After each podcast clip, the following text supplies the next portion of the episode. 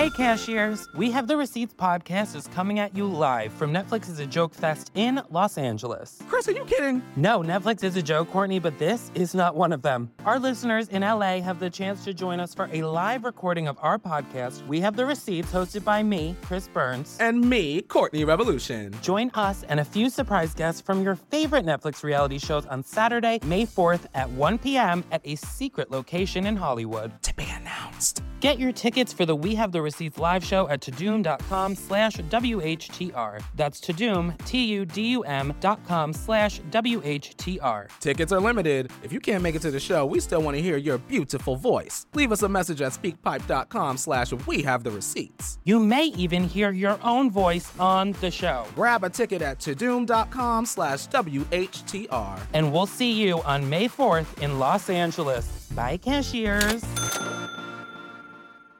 I'm Rebecca Lavoie, and this is You Can't Make This Up.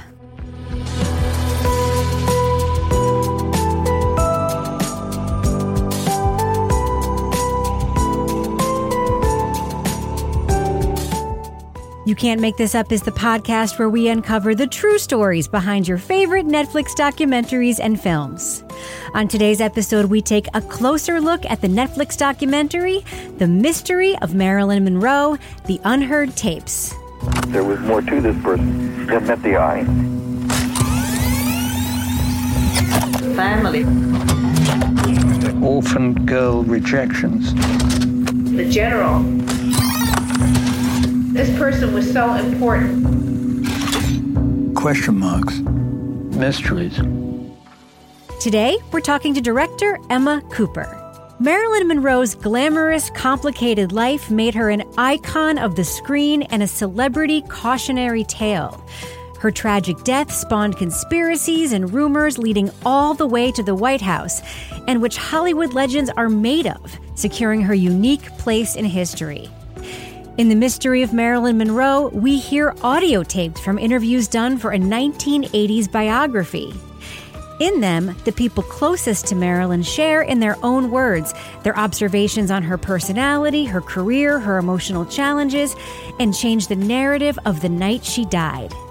What I learned was information that changed completely what we thought we knew about her mysterious death. And it suggests that the circumstances of her dying was covered up.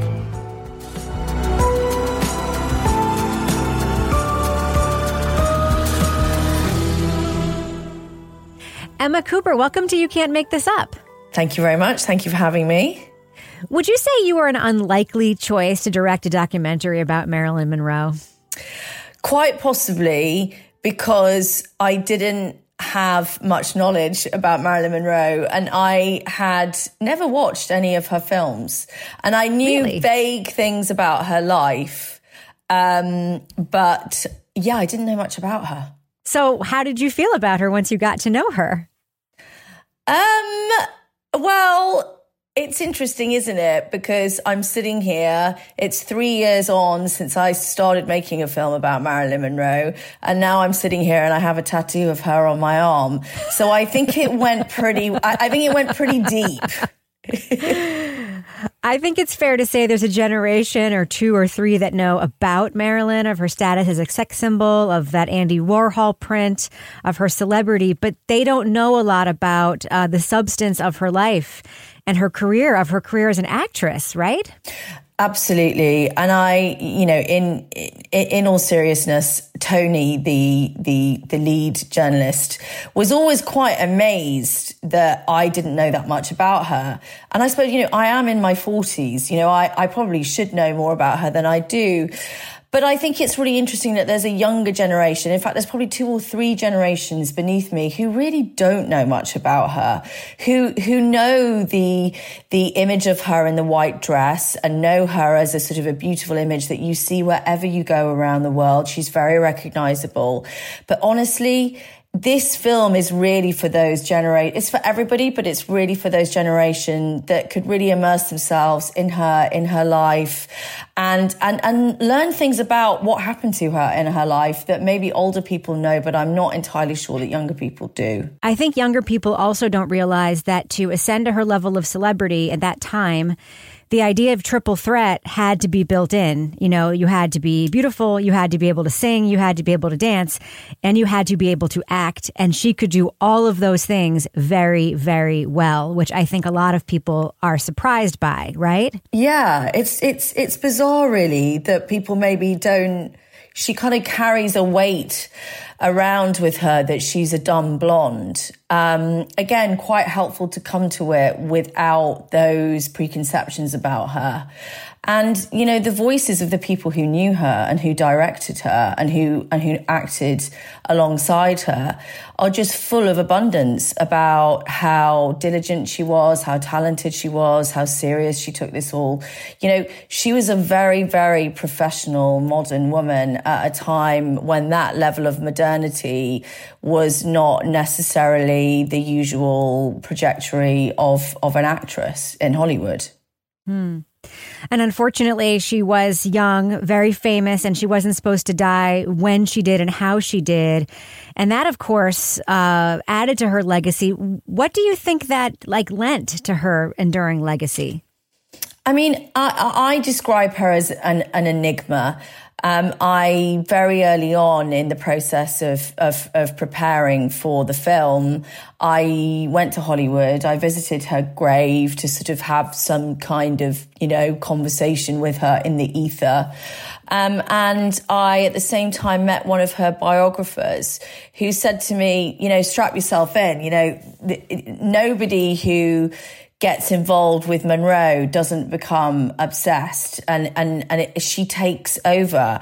And and she did in life and she does in death. And I think that there's something about her quality of sort of a translucent character. Um, and she wore her her emotions quite close to the surface. And I think from watching lots of her films and from watching lots of archive of her, you can really see that. You know, her emotions are, are, are close to the surface of her. And this sometimes meant that she could be incredibly single minded in a scene or incredibly single minded and professional within a movie set. But that also meant that she showed vulnerability. Uh, and she showed pain and she showed laughter and love and all of those things. And so I think all of those elements bound up in one very unusual person who died in their 30s becomes a star. Like she was a star, she continues to be a star. And there's something so enigmatic about her and about her legacy that I think just sets her apart from everybody else and continues to, to, to all the generations coming up. So this film does center around Anthony Summers, uh, the biographer who had this large trove of audio tapes that he collected during his research decades ago. How did you meet him? So Tony is a famous, um, uh, you know, writer and journalist, and I met him because we'd worked on another story together. Um, and in the process of that, Tony being Tony was very, very keen that that I, you know, uh, looked at other books of his.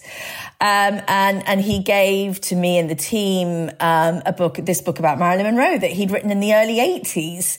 So I wasn't exactly rushing to read it, and also it being Tony and his forensic uh, attitude uh, towards uh, investigative journalism. It's like about 800 pages long. so I wasn't going to read it in a night. Um, and I, and I, it sat on my shelf and I, and I just suddenly thought one day I wasn't feeling very well. I was at home and I started to read it. And over the weekend, I thought there is stuff in here buried away that I don't know about. And so I talked to Tony about it and I went over to Ireland to spend some time with him uh, and started listening to some of the tapes, and I realised that there was a film to be made. But I did find evidence the circumstances of her death had been deliberately covered up. Um, if you then say to me, why were those circumstances covered up? I would say that what the evidence suggests is that it was covered up because of her, her connection with the Kennedy brothers at that point, I didn't know what kind of film it would be, and I didn't know how long it would take, uh, and I didn't know there'd be a pandemic in the middle of it. So, so that's how that's how we met. Well, I want to talk about that process. First of all, this had to require hundreds of hours of listening. Um, how did you go about cataloging what you heard and deciding, you know, how to how to which sections really to use? I mean, it, it took a very long time.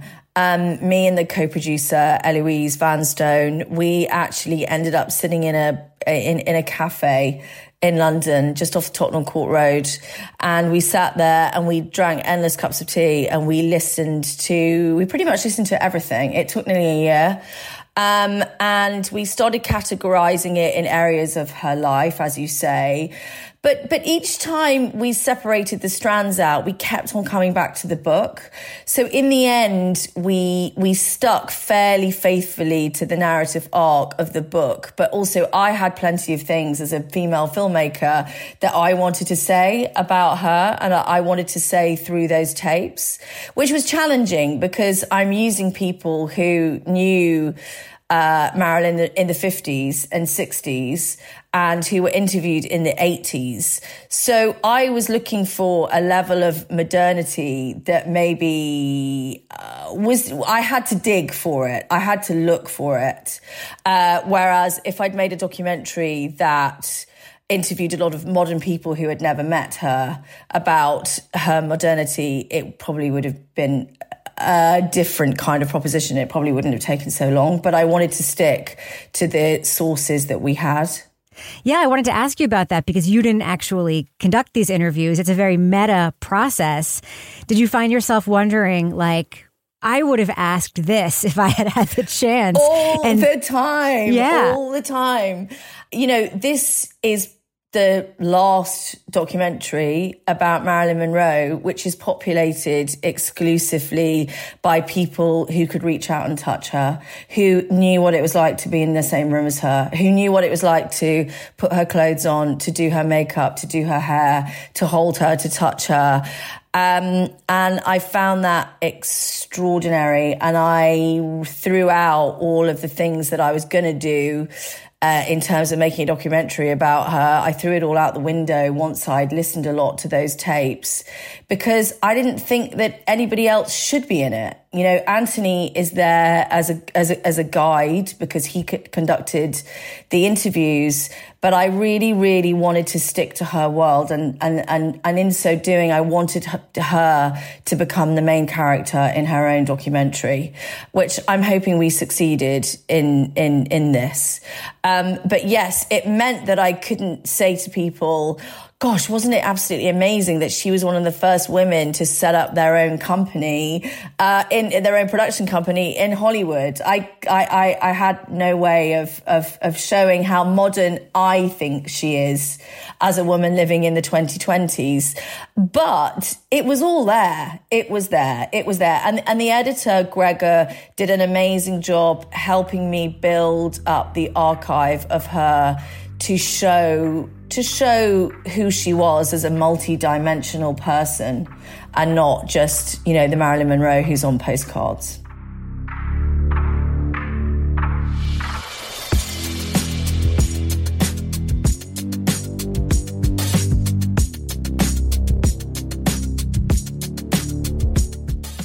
Of course, you had just audio and no video, and we've seen films where there have been artistic decisions all over the place, using animation, using scrolling B roll, uh, using shadow recreations. You actually chose to use actors doing lip synced.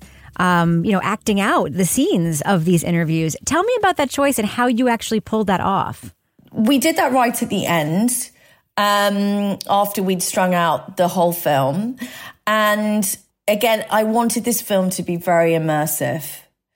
And if you're looking at the written word of these people and you're looking at a tape going around, which we do sometimes use, you just can't step inside that world. And I really, really wanted people to feel like they were in the same car or room as Tony in the early 80s in California.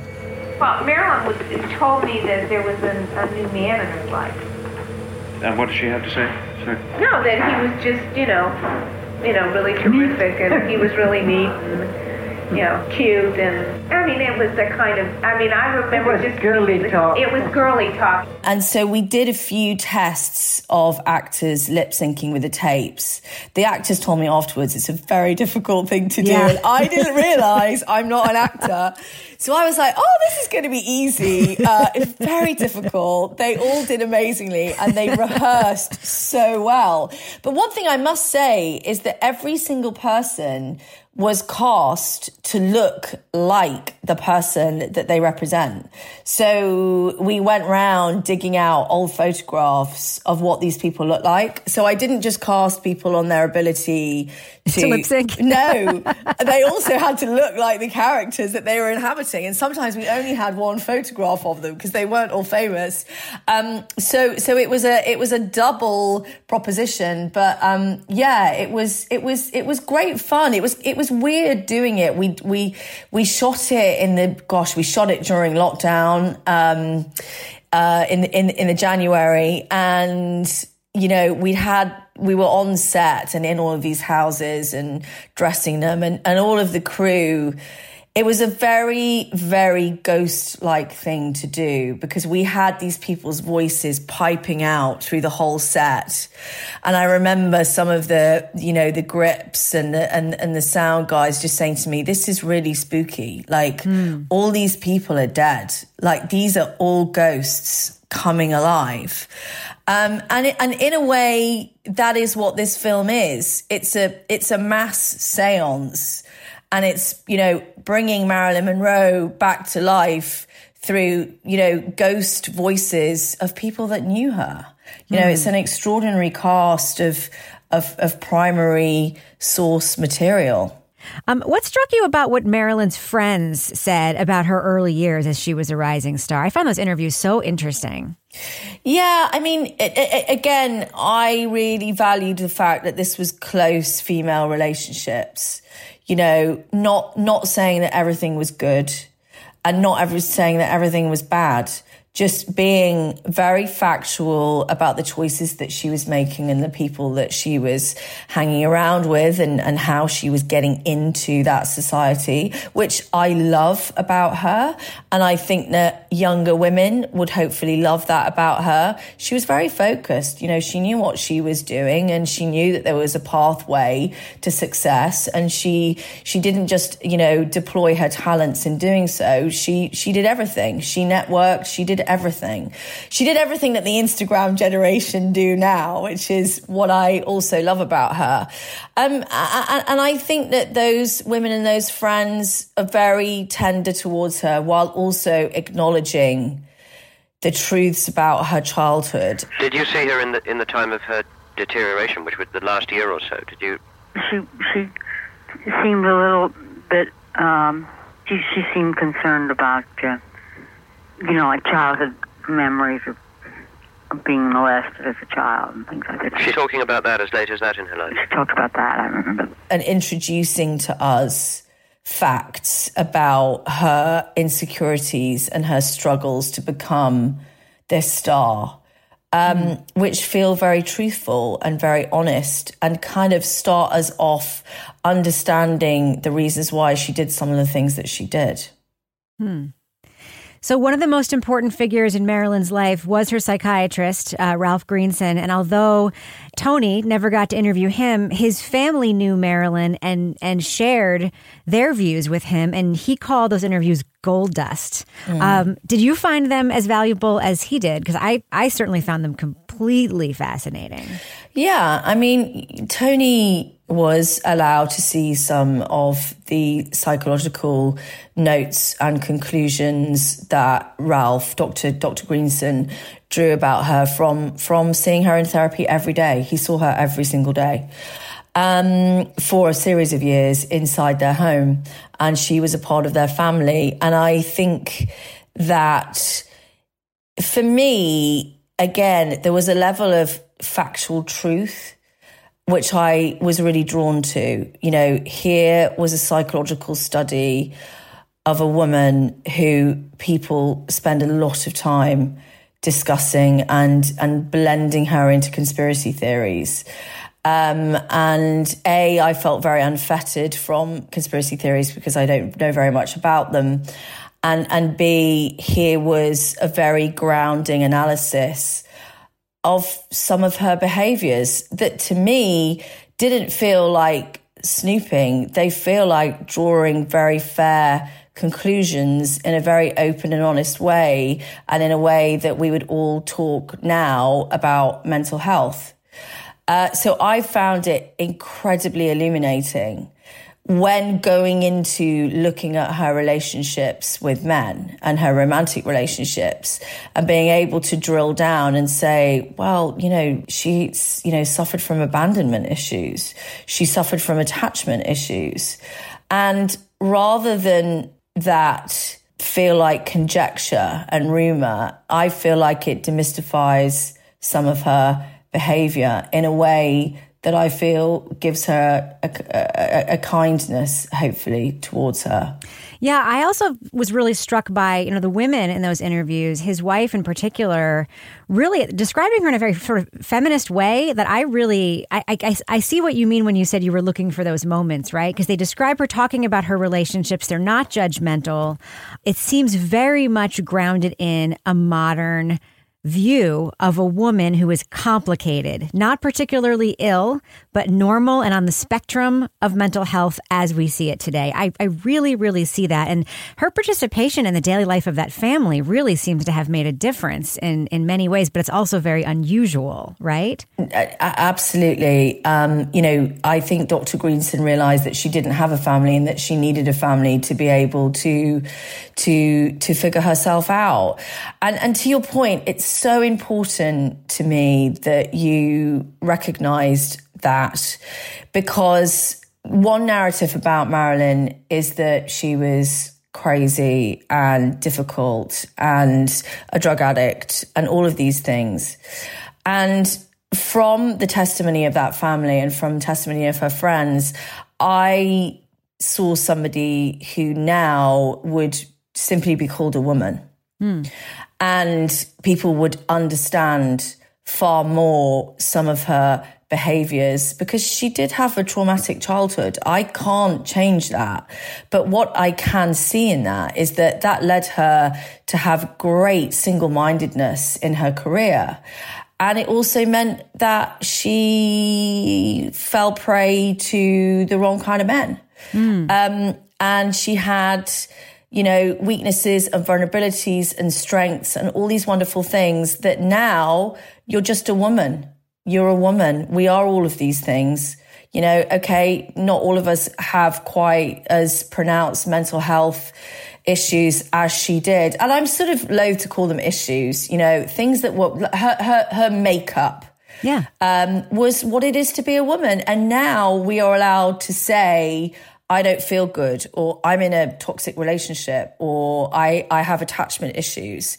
Um, she was not allowed that she was it was not those days and i and, and i and i feel that yes her ability to see in herself the things that she needed to get ordered to get better yeah. is extraordinary thing, you know? Uh, but instead, in those days, all of that stuff was seen as a weakness in her, where we would say she was trying to help herself get better and yeah. become a more a more middle grounded woman. So yes, I think that she's a very modern woman in that way.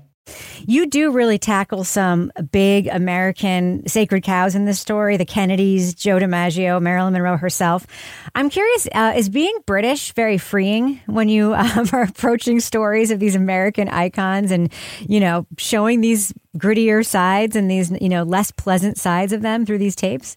You know what? I actually never considered it the whole time. well, then the, the answer is yes. The whole time I was making it, I didn't ever think about that. Oh. And now I stand back uh, and see it going out all around the world. I think, oh gosh, um, you know, I definitely had a slightly different perspective on those on those great American kind of heroes.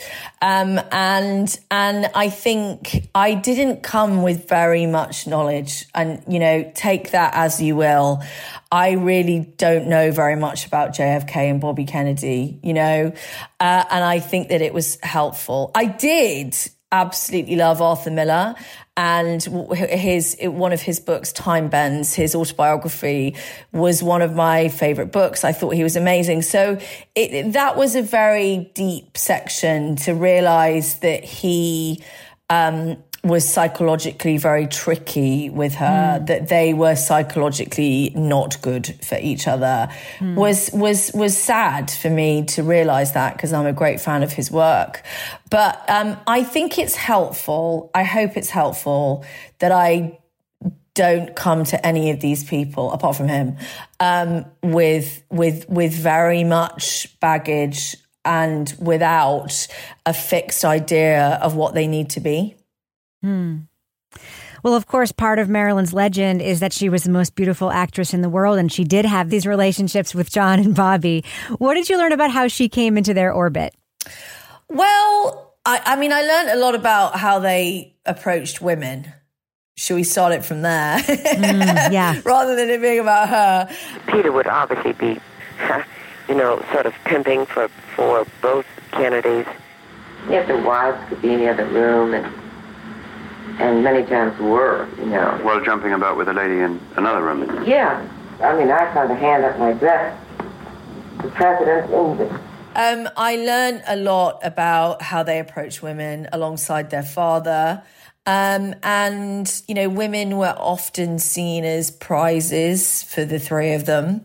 Um, and so why would Marilyn Monroe be any different? And they were certainly in the same orbit, um, you know, via Peter Lawford um, at the house in California and Frank Sinatra was around. You know, it was a big, g- glittering, glamorous intermarried group.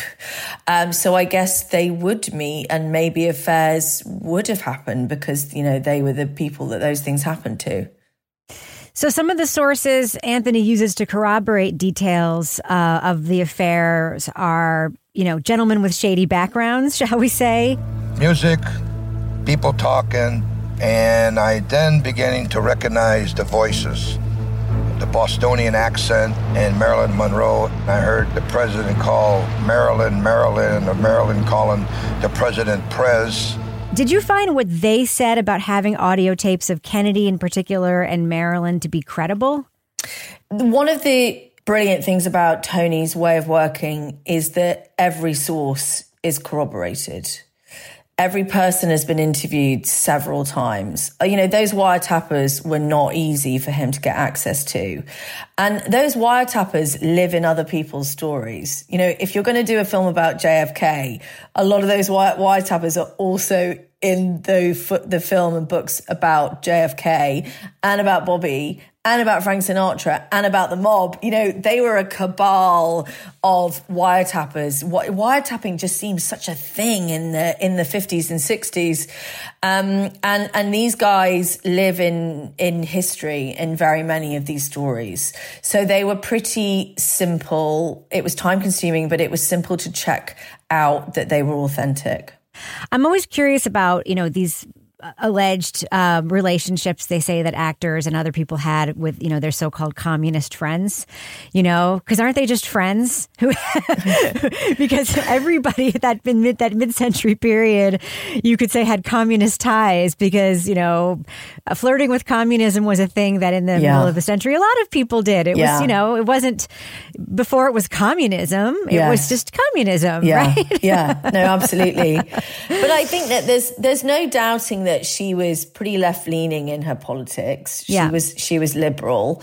And you know, it would it would seem from the testimony of the Greensons and other people that the Kennedys were quite happy talking to her about, you know, nuclear testing and and and you know, bomb threats, which is just a bit, as Tony says, it's a bit loose lipped. It's not the most sensible thing in the world. Um, she may have been a woman of great integrity, but she was also the biggest star in the world. You probably wouldn't just casually chat about mm. you know things like that at the time which which were of you know great government secrecy and importance such a power move huh yeah yeah so your film does reframe a bit of the story around Marilyn's death. Um, can you remind us what is the official story of what happened the night that Marilyn Monroe died? Well, the official story is that she was, you know, she was found, you know, like the Elton John song that we that we know so well, um, you know, that she was found naked in bed uh, by her housekeeper in the early hours of the morning. Um, and that they broke in and they found her and she was dead in bed of um, an overdose. Um, so that's the perceived timeline. You know, th- that's the that's the version that songs have been written about. So, can you explain the significance of the interview with the ambulance driver in your film? Because he does change the whole timeline of yeah. the night of her death. Yeah. And, and just to be clear, there's more than one ambulance driver. You mm-hmm. know, we're not taking witness testimony from only one person. Mm-hmm. And it's part of a, a jigsaw timeline that, that Tony managed to put together by people who were there. Um, and we, he, I should say, Tony, um, tracked down a handful of ambulance drivers who all said that they went to Marilyn Monroe's house in the prior to midnight on the night that she died and that they took her away in an ambulance. And that she died in the ambulance. And that they took her back to the house. That was what he told me. She died on the way, and the ambulance was turned around and brought her body back. Right. Which is not something that is widely known or has been talked about. And it changes the whole timeline of that night. So they say that they took her away and then they brought her back? Yes. I'm just it, it, just adds so many layers of questions to the story, right? Like why the why? Like did someone tell them to bring her back? Did she ask to go back? Was there any more information there about the whys of, of that timeline? Um, well, it, we we have a witness, John Sherlock, who um, knew Dr. Greenson, who was in the ambulance with her and who was there that night, um, and she apparently um, according to those witness statements, she died on the way to the hospital. Mm. And this is when the intrigue starts to happen. They took her back and they put her back into bed, which always I find just such a terribly upsetting, you know, element um, of it. Um, you know that's not it's it's not respectful and and it just kind of skews everything that that, that had happened to her prior to that time. And and and really to just step away from conspiracy theory um, she was taken back to bed and there was a precious few hours for you know certain famous people to just get away from a major major hollywood star being dead that's really interesting. And it's also a way to find her where it's like no one's fault, right? Except your yes. own. I mean, that's that's something that I kept thinking about as well. Yes. So the question has long been whether Marilyn died by suicide, by homicide, or by accident. Uh, what does the evidence point to? I mean, again, to me, uh, you know, I must tell you, I'm I'm so unfettered by the conspiracy theories. I know various things about people saying things about syringes, and you know, I've looked at all I've looked at all the autopsy. I've you know, I've I've looked at everything. I've looked at all the evidence. I don't think anybody will ever know. Um, it was very important for me to put into the film the fact that she had ongoing long problems with insomnia. Again, such a thing that we all spend, you know, in this century, we spend billions of pounds on our insomnia. We spend endless time talking about our insomnia. Our insomnia is, is responsible for so many things, breakdowns of jobs, marriages. It's not a simple thing if you suffer from severe insomnia. She suffered from terrible insomnia and she took you know, uppers and downers to to get around that, and her tolerance for that um, was high, and she still couldn't sleep. And I think that that's just such a huge um, p- part of this puzzle. Um, you know that that that she took a lot of things because she needed to. Um, so if I was going to come down in any way, and I don't really like doing this because I'm not sure it's the right thing to do, but but for me, all the evidence suggests that it was accidental.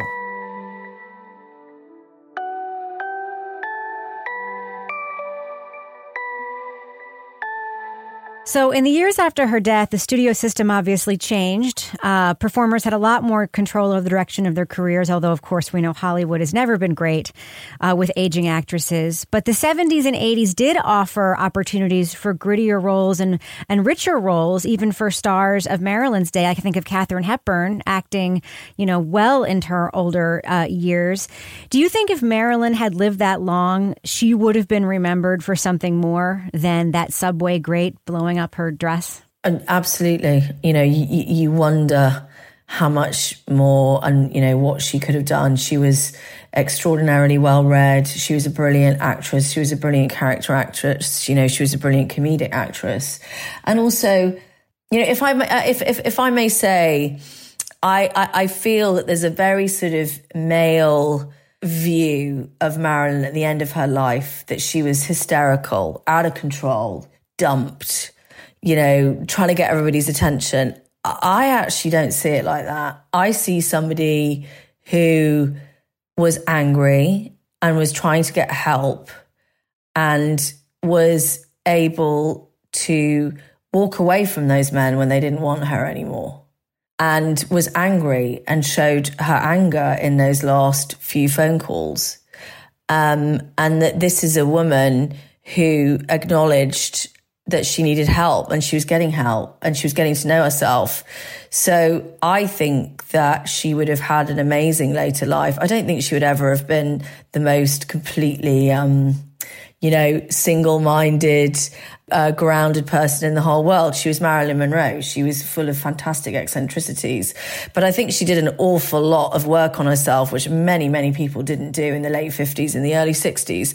So I think she would have become a, a, a serious but wonderful actor and that she was a kind, loving, you know, wonderful person full of humor and, and was incredibly maternal. Uh, and all of those things would have come out in her, in her career what I'm hearing you say, uh, you know, Marilyn Monroe is held up as this unmatched beauty who lived this glamorous, tragic life. But if you take Hollywood out of it, you take the Kennedys out of it, you take her death out of it, I'm hearing you say she sounds like a relatable woman. Totally. Totally. I find her extraordinarily relatable. Um, and I really, really hope that younger women watch this and see this too. Um, I think she was ahead of her time in acknowledging her own emotions and allowing some of her her uh, all of the different facets of herself to be seen in a way that you know post Second World War wasn't really allowed. Well, it's totally allowed now. I think she's amazingly, I think she's amazingly relatable too, um, and I hope that I, I hope that women around the world can see themselves and their own struggles and their own hopes and dreams in in in the version of her that is in my film. Well, your film is The Mystery of Marilyn Monroe, The Unheard Tapes. Director Emma Cooper, it was such a pleasure talking with you about it. And thank you for making it. I, I really enjoyed watching it. Well, thank you very much. Thank you for having me. That's it for this week's episode. Thanks again to director Emma Cooper. For more of my takes, check out my other podcast, Crime Writers On. Each week on that show, we break down the latest in true crime documentaries, films, podcasts, and pop culture. If you like You Can't Make This Up, please rate and review this show and share it with friends. Follow us on Apple Podcasts, Stitcher, Google Play, Spotify, and wherever else you get your audio. And make sure to follow the show to stay tuned for all new episodes. Our music is by Kelly Mack at Netflix Music Lab. You Can't Make This Up is a production of Netflix. I'm Rebecca Lavoie. Thanks so much for listening.